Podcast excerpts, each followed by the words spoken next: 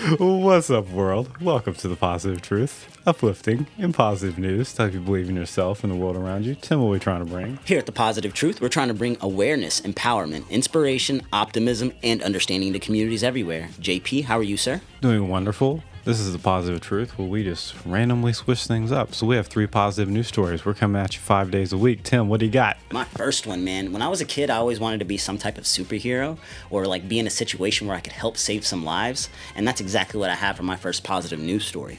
Mackenzie Jenkins, she was sitting on a swing outside of her house on Saturday evening. And then all of a sudden, she heard like a bunch of barks. It was from these dogs, and she looked in the direction where it was coming from, and she saw one of her neighbor's homes on fire.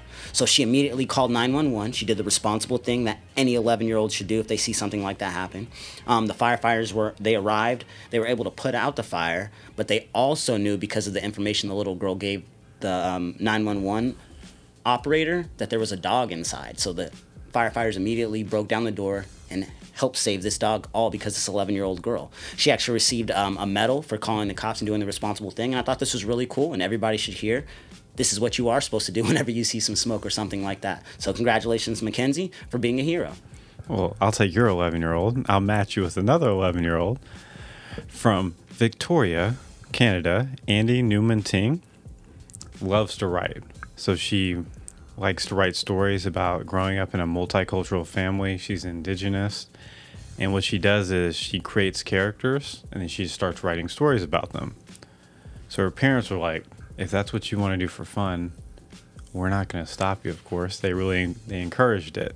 She won a writing contest and then she was encouraged to do another one. This is like a national one, the UNESCO Voices of the Future Generation Project. But she didn't want to write it in English. She was like, Mm-mm, I want to write it in my own native language.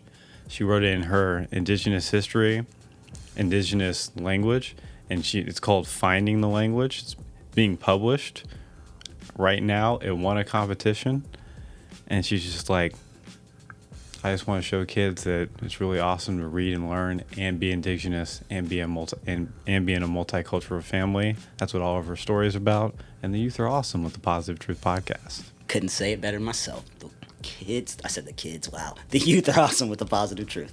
What do you got, Tim? Man, my very next story is one I actually saw on social media. The power of social media is great whenever you guys post positive news stories. And I have a custodian by the name of Chris. He is actually the head custodian at Unity Grove Elementary School in Atlanta. And when I saw this video, all I saw was a woman walking. It was a short clip, but a woman was walking, leading him to a car.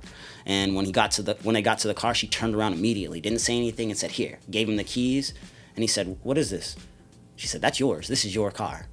He immediately took a step back and said, "What?"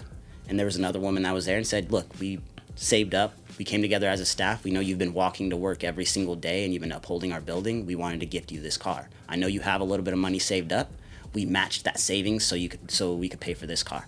And uh, he immediately just took a step back started pointing to the sky. Thank you so much. I can't believe this. God is real. He was just beyond happy man. It made me really really happy when i watched this video just because you never know like somebody's story. And he looked like a man that's just been working hard and doing his thing minding his business just trying to better himself. And people were watching it people were witnessing it and they wanted to help help him out as well. So shout out to chris and shout out to the staff that were able to make this happen for him absolutely awesome story. We're out of positive news stories for the day, but before we leave, we want to do audio meditation where we both talk about one thing we're grateful for because, you know, the stresses of life.